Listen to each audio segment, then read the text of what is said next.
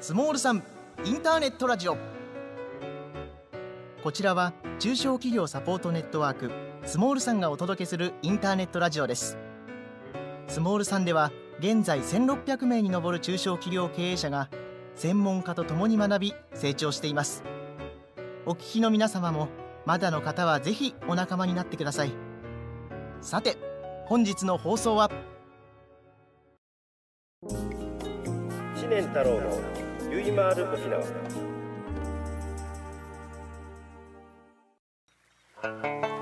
知念太郎のゆいまる沖縄。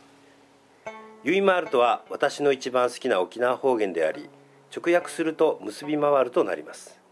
県外にもゆいという相互扶助の制度がありますが同じです。番組では沖縄を良くしたい日本を良くしたいとの熱い思いを持つ仲間尊敬する先輩の方々をゲストに迎え熱い思いのバトンを結び回してまいります。本日のゲストは NPO 法人エンカレッジ代表理事坂春樹さんにお越しいただいています。坂さんよろしくお願いいたします、はい、よろしくお願いいたします。はい、えー、坂さんはですね、はい、3回目のご登場ということなんですけども、ね、はい、はい、前回が第49回の時に、うん、えー、沖縄の琉球新報という新聞社がありますが、はい、その中で活動賞をね受賞されたということで、はい、えー、その活動内容とか受賞をどうして、えー、受賞されたかとか、はい、というお話をね、お聞かせいただいたんですけども、はい、今回はですね、さらにすごい第52回社会貢献者表彰で受賞されたとい。うことで、はい、えー、東京の方でね、はい、えー、受賞されたわけですけど、はい、そこら辺のお話をまたお伺いしたいと思いました。はい、かりました。はい、まずじゃあ自己紹介と活動内容からはい、お願いいたします。えっ、ー、と NPO 法人エンカレッジの代表理事坂春樹です。えっ、ー、と活動内容は、えー、経済的に困窮している、えー、家庭の子どもたちの、はい、えー、学習支援であったり、うん、えー、居場所づくりまたは、えー、就労のお手伝い。そういったことをやっております。まあ、この活動を通してですね、子どもたちが、えー、全ての子どもたちが、えー、夢とか希望を持てるそういった沖縄にしていきたいなというふうに日々えー、頑張っております。はい。えー、この NPO 法人エンカレッジさんはいつからスタートされてるんですか？はい、えー、と12年前です、ね、12年前。はい。なるほどですね。はい。スタートの思いっていうのはどんな思いで立ち上げたんですか？そうですね。やはりあのー塾に来たいけど私もともと学習塾も経営してるもんですから、うんうん、学習塾に来たいけど、えー、塾に来れない経済的理由で来れないという子たちがすごく多かったんですね、はい、まあ、その子たちを、えーまあ、どうにかして学んでほしいということとどうにかして勉強分かってほしいということでそれで、えー、無料の教室を立ち上げるきっかけになりました。なるほどですね、はい、そしてこの12年の活動が、まあ、今回評価されたという形になります、はい、はい、今日はそこら辺をね詳しく教えてください、はい、よろしくお願いいたします。はい。番組はまだまだ続きます。綺麗気持ちいい心地いい住まいから笑顔を作り出す。宝工機はそんな住まいづくりのお手伝いをしています25年間積み上げた技術力とサービスでハウスクリーニング定期清掃植木のお手入れからリフォーム水のトラブルゴミの撤去蜂の駆除まで。お住まいのお悩みなら何でもご相談ください。高い品質良いサービス宝工機。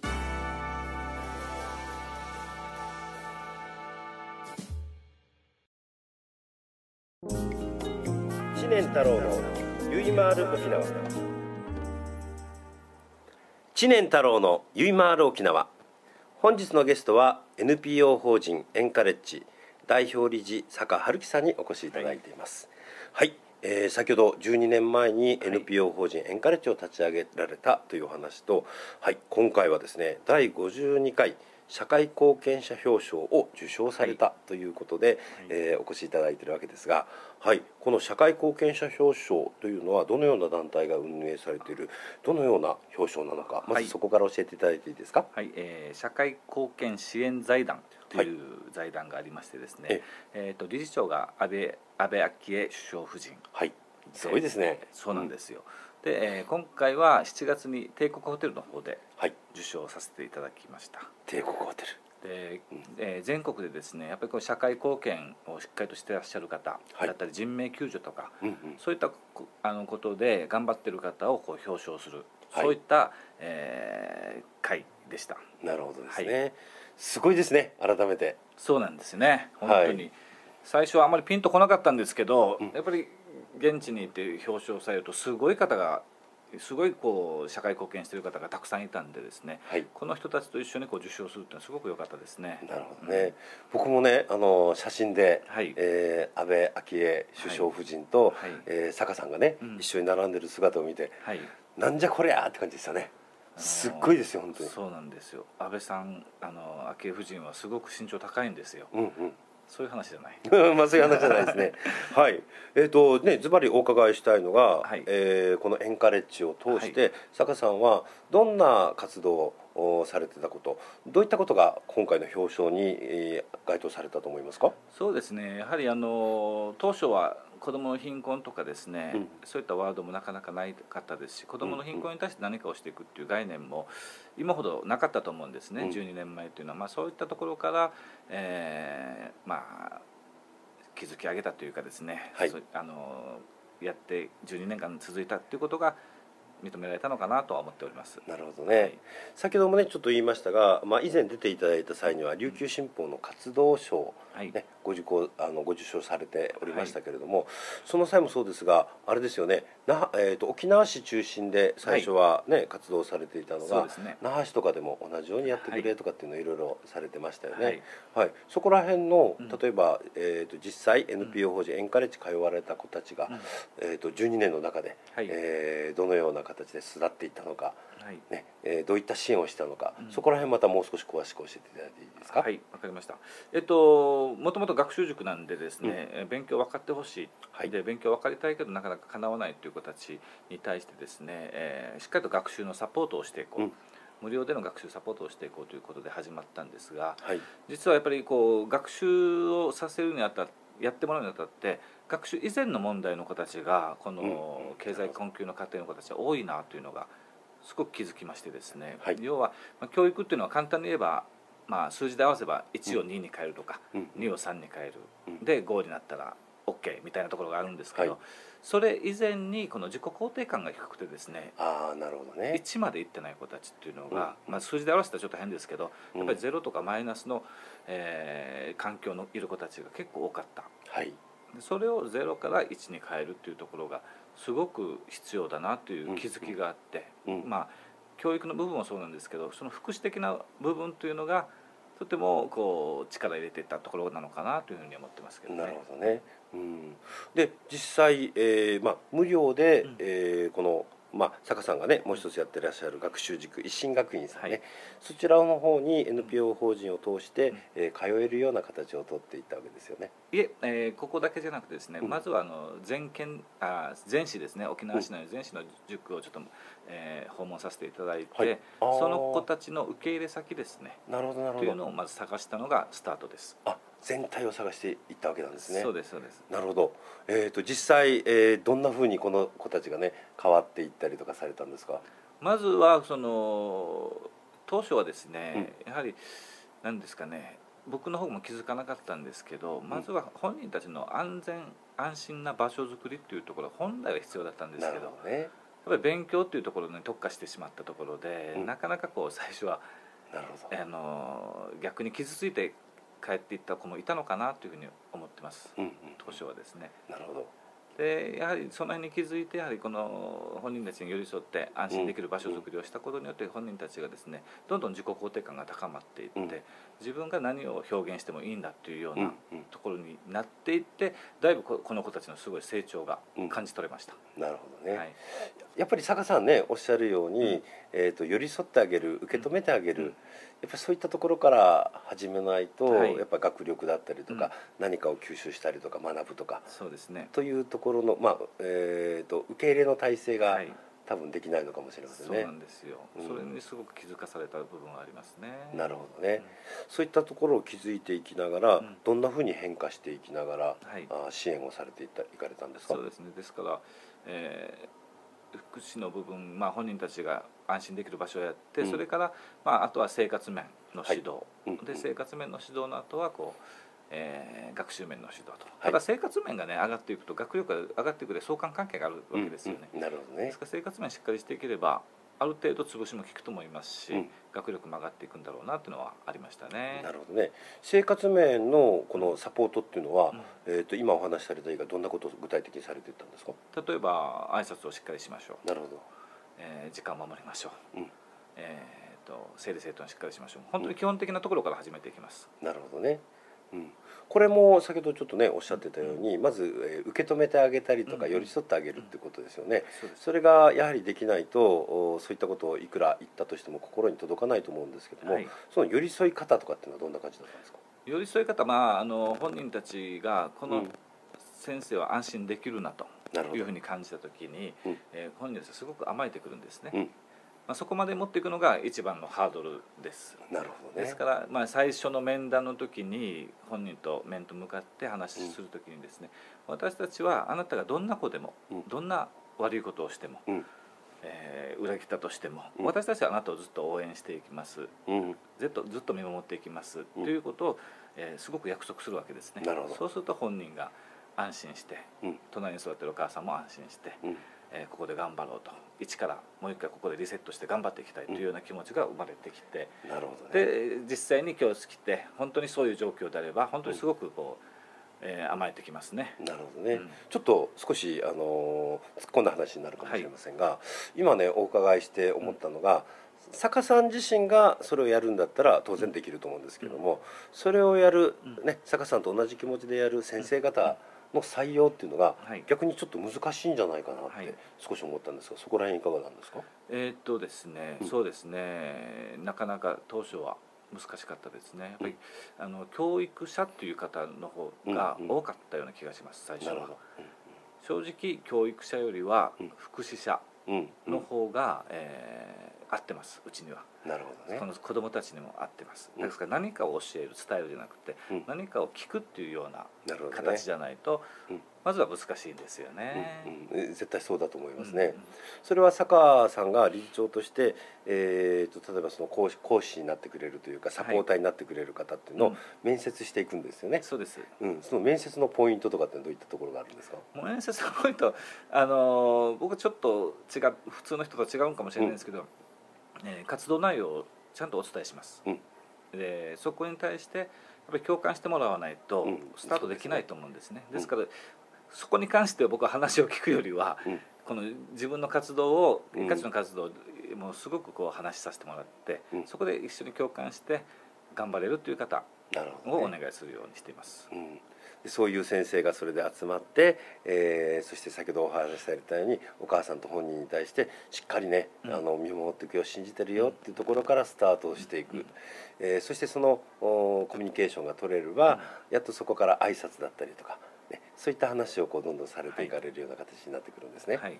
それができると先ほど理事長がおっしゃられたうん。0から1にもしくはマイナスから0になった瞬間ですかね。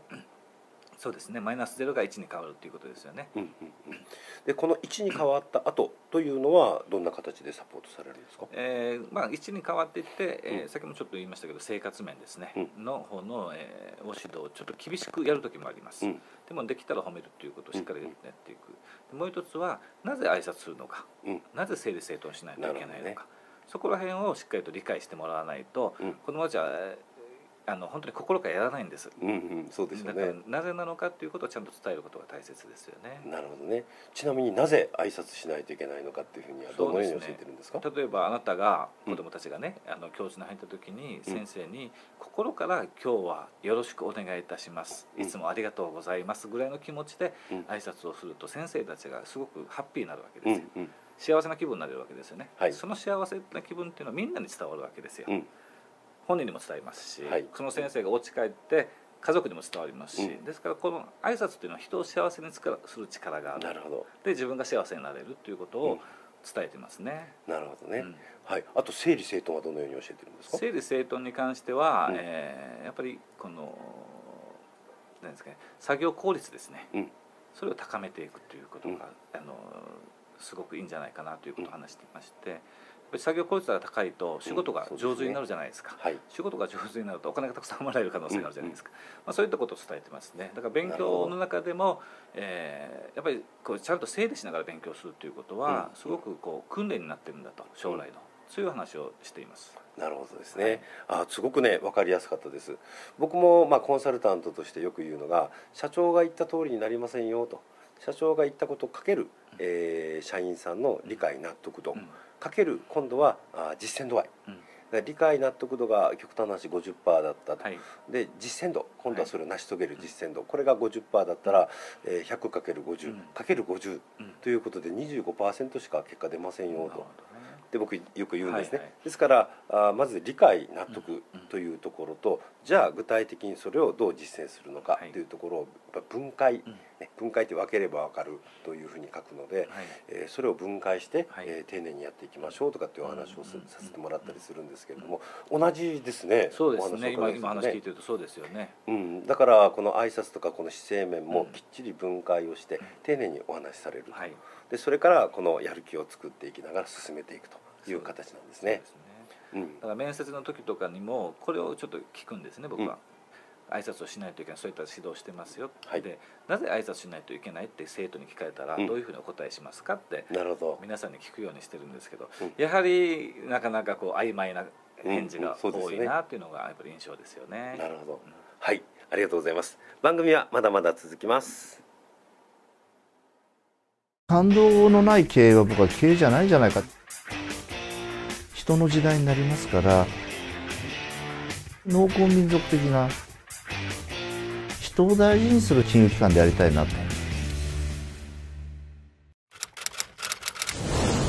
即日現金買取日本全国どこでも無料査定。トラック買取センター。アートフレンドオート。気象車清掃工車。カスタム車。仮装もしっかりプラス査定。高額買取手続き無料。自社直接販売だから高額買取が可能です。整備や修理も専門のスタッフにお任せください。高く売りたいあなたの気持ちに応えます。トラック買取センターアートフレンドオート。知念太郎のゆいまーる沖縄。知念太郎のゆいまーる沖縄。本日のゲストは NPO 法人エンカレッジ代表理事坂春樹さんにお越しいただいております。はい、はいえー、と先ほどからね、えー、第52回社会貢献者表彰を受賞されたという話と,、えー、とそのエンカレッジの中でね子どもたちをどのように、えー、受け止めて、はい、えー、寄り添っているのかというようなお話をねいろいろお伺いしておりますが、はい、やっぱりね先ほどから出てるように、えー、先生方にまずこの活動の内容を理解していただいて、はい、先生たちにねこう聞かれたらどうするのかっていうことを通して、えーとマイナス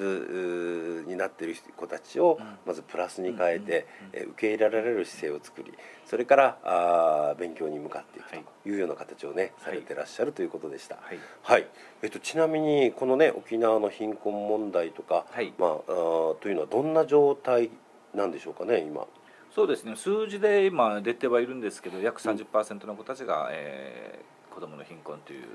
数字に当てはまると。29.9%なんですけどね。大きいですね。大きいですね、うん、ですからまあそういった子たちをまあ原石じゃないですか。沖縄県って出生率もすごく高い、うん、分母も大きいんですけど、はい、この貧困という分子も大きいんで、うん、だからすごく可能性はあるんじゃないのかなって僕は思っているんですね、だからその貧困の子たちって言われてる子たちが、まあ、原石なんでそこをしっかりと磨いていくっていうこう使命が、はい。分かりやすいので、うん、そこにあの目を向けていければ、うんうん、10年後20年後というのは豊かになっていくんじゃないのかなという感じはしますよね、これはね僕も本当にそう思いますね、沖縄っていうのはまだ人口がねまだ微増ですけれどもしてると思いますし、はいはい、やっぱり、えー、人口をね、はいえー、そういう人たちがやっぱり国を作り、ね、もちろん県もそうだけれども、あの日本の未来をやっぱり当たり前ですけど担っていきますから、はい、その子どもたちを育てるっていうのはねあの本当に僕すごく正しいなと思いますね、はい、12年間でちなみに何人ぐらい受け入れられて何人ぐらい卒業されていったんですか？そうですね、えー、大体平均すると、えー、500名ぐらいなんですね。12年間でですね、うん。うん、えー、ですから6000名ぐらいですかね。なるほどね、はい、すっごいですね6000名って言ったらすごい数ですよね。ちなみに沖縄っていうのはこの貧困率とかってやっぱり高い方なんですかね。まあ、一番高いですね。なるほどね。貧困率は高いですしね。母子家庭の出現率も高いですしね、うんうん、沖縄がなんか高い理由とかっていうのは何かあるんですか？うーん僕の中では沖縄県全体がやっぱり負の連鎖にあるのかなというふうに感じています。なるほどね、はい。あのー所得1人当たりの平均も、まあ、全国平均のお3分の2ぐらいしかなかったりとか、まあ、そういったのもやっぱり原因があったりとかして今理事長おっしゃられたようにそれが負の連鎖になってしまっていた、はい、そんな感じなんですかね。そうですね。あの教育面でもワーストワンが多いじゃないですか、うん、多いです進ね。学率とかも含めてですけど、うん。で社会面でもワーストワンが多いじゃないですか。多いですね。で、えー経済面もワーストワンということ、ですから教育がワーストワンなんで社会的に成熟してなくて。はい、社会が成熟してないから経済的にも豊かにならなくて、うん。経済的に豊かになれないから次のあの教育に投資がなかなかできてないというのがこれまでずっと続いてきたのかなというふうに思ってるんですね。ですから今、まあ、沖縄県もそうですけどその辺の教育の部分に、うん。あの目を向けてくれていますのではい、そこをしっかりやっていくということがもう明確なんで、うんうん。楽しみではあります。なるほどね、はい。うん。えー、とちなみにこの卒業生ね、えー卒業されてどんな就職されたとかはい。こういうふうに結婚して幸せになったとか、はい。なんかそういったお話もお聞かせいただいていいですか、えーとですね、正直行政との委託事業が多いんで、うん。なかなか後追いができてなかったんですね。あなるほど。うん。ですので今後ただあの情報は入ってきます、うん。それはあのいい情報も入ってきますし、うん。えー悪い情報も入ってきます、うん。どちらかというと悪い情報が入ってきます。うんですからそこら辺で課題が今ある状況ではありますね。なるほどですね、えっと具体的に言うとどんな課題があるんですか？えーまずは高校を中退した。せっかくそうです。ううんちの授業はこれまでうちの授業これまで高校進学までだったんですね、うんうん。ですから高校を進学すると手を離れるわけです。はいその後どうなのかということがうん。なかなか情報も入ってこないんですけど入ってきたらどちらかというと悪い情報が入ってくるというのがうん。現状なんですね。あやめちゃったよとかっていう話なやめちゃったよとか、えー妊娠しているよとか、うんうんうん。事件にあったよ事故にあったよとかっていうことも多いです。なるほどね、はい、ここら辺の課題とかっていうのはどのように対処されていかれるんでか、ですすから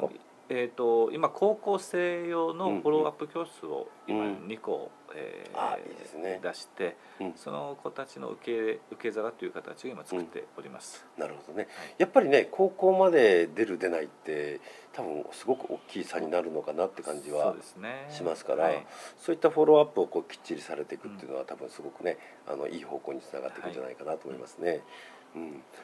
いい話っていうのはどういった話がございますか？えっといい身近で言えばですね、うん。この子たちがうちでもう一回働きたいもう一回じゃなくて、えーうちの方に教室にもう一回来て働きたいという子たちが結構多くなってきています、うんうん。えーなぜかというともう一度私たちがここの教室に来ることによって、うん。その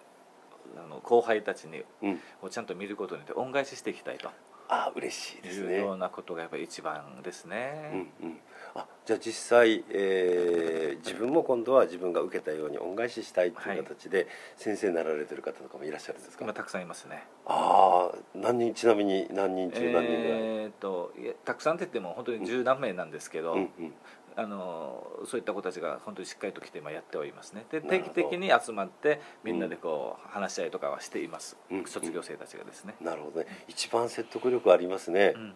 うん、あの例えばねこれから受けられる子においても実はねお姉さんも実はこうこうこうでエンカレッジでこういうふうにしてこうなったんだよっていうあの見本、うん。ね、いい見本になってくるんじゃないかなという感じがいたしますね、はい。ちなみに今、えー、と沖縄県内では、えー何教室ぐらいあるんですか？今12市町村うん。12市町村22教室ですね。なるほどですね、はい。えーちなみに週に何回、えー何時から何時ぐらいまでとかっていう支援になってるんですか？えっ、と教室が空いてるのは2時から10時の間なんですね、うん。でその間に、えー昼間来る子もいれば夕方来る子もいるということで、大体週23回ぐらい来るのが通例ですね、ですがなかなか自分の居場所のない子っていうのは毎日来て、うん。えーいる子もいます。なるほどですね、はい。うんうんうん、これでねこうやって毎日来たりとか、まあ、週に3回こういうふうに来たりとかしながらっていうことでどんどん学力を上げていかれるってことですね、そうですね。はい、12市町村ということだったんですけども、はい。これからはどれぐどういう形で広げていかれるんですか？うんとまああのそういった要望があればですね、うん。えーどんどんあの広げていきたいとは思っておりますがどちらかというと今やっぱり高校生の部分に力を入れていかないといけないのかなというふうに今感じておりまして、えー、なるべくその出口に近いところをやっていくということが今必要なのかなって感じています、うん、そうですよね、まあ、以前ちょっとねお話したように、えーと、僕は勉強していることはできないけれども、うん、えーと、社会人としてのね、はい、心構えだったりとかもしくはこうね、うん、僕も坂さんもね熱い親父の会というような形いろいろありますが、はい、そこの経営者仲間たちと一緒に、はい、えー、今度は社会人としての受け入れ体制作っていったりとか、まあ、そういったことまでつなげていくと、先ほどおっしゃられた高校のフォローアップだけじゃなくて、そういったことの楽しさというのも分かってくるかもしれませんね。そうですねまあ、だから子どもたちがまあ一番は夢とか希望を持てるっていうことがすごく大切で、うんはい、夢希望を持てればあの頑張れるんですね。勉強でも何でも、うん、楽しいんですよねきっとね。そうですよね。だからあのそのその中でうちは今高校生がそういうドロップアウトしてるということになると、うんうん、うちの活動していてそこにいる子どもたちが夢とか希望を持ちにくくなるわけですよ。うん。ですからやっぱり高校生たちが生き生きしてて社会に出ていってっていうところを後輩にも見せていかないといけない、はい、そういった意味でもやっぱり高校生しっかりと力を入れていかないといけないかなというふうに今感じているところですね、うん、課題ですね。うんうん、あのおっしゃるように、えーと、例えば中学生として NPO 法人エンカレッジ行かれてる時は、うん、やっぱり高校ぐらい行かないとみたいなことはあったかもしれないけれども、えー、まあ、僕の想像ですけどね、はい、行ったって変わんないじゃんって。行ってどうなるのっていうところで迷ってしまうと、ね、今おっしゃられたようにドロップアウトしてしまうかもしれない。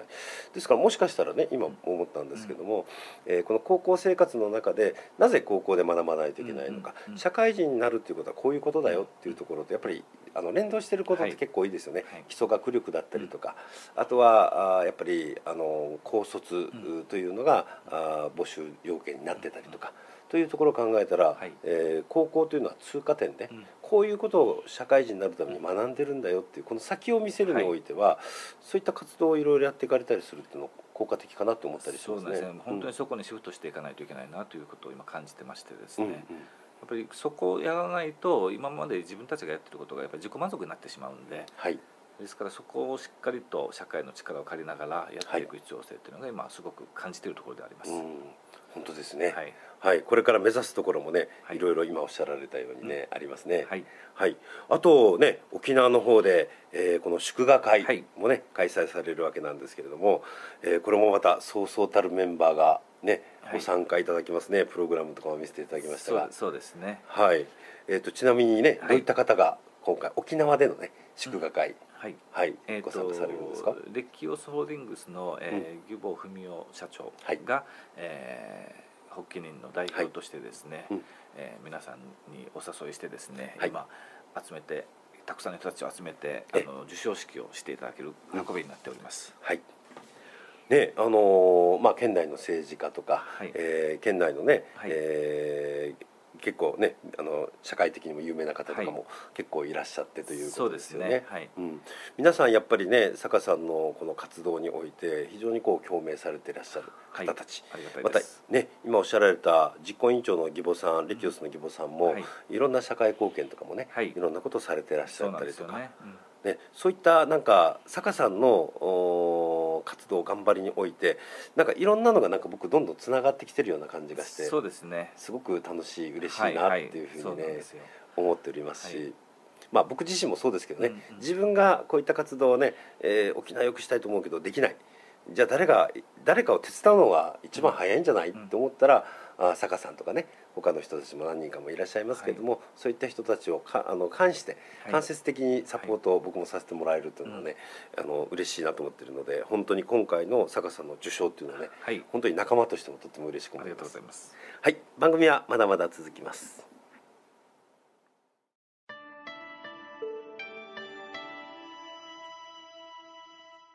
日本一美味しいどら焼きをはじめ中尾清月堂には春夏秋冬、季節をお届けできる一品がいつもあります。味わい、彩り、時を受け継ぐ技、心をつなぐひとときのために、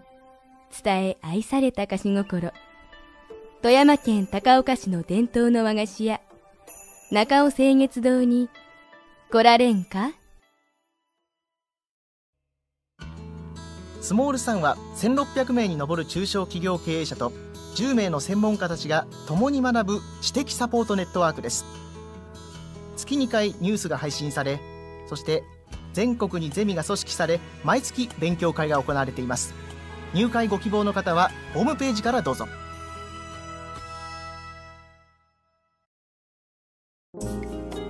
知念太郎のゆいまーる沖縄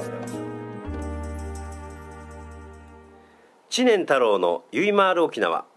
本日のゲストは NPO 法人エンカレッジ代表理事坂春樹さんにお越しいただいています。はい、はいえー、今回はね第52回の社会貢献者表彰で受賞されたことや、はい、えーと、今まで坂さんがどんな思いで NPO 法人を立ち上げて、えー、どういうふうに子どもたちと向き合い寄り添い、はい、えー、どういう活動をしてきたかそしてこれからねこういったこともやりたいみたいなお話もされていたさせてしていただきましたけれども、はい、最後にねまとめといたしまして、はい、え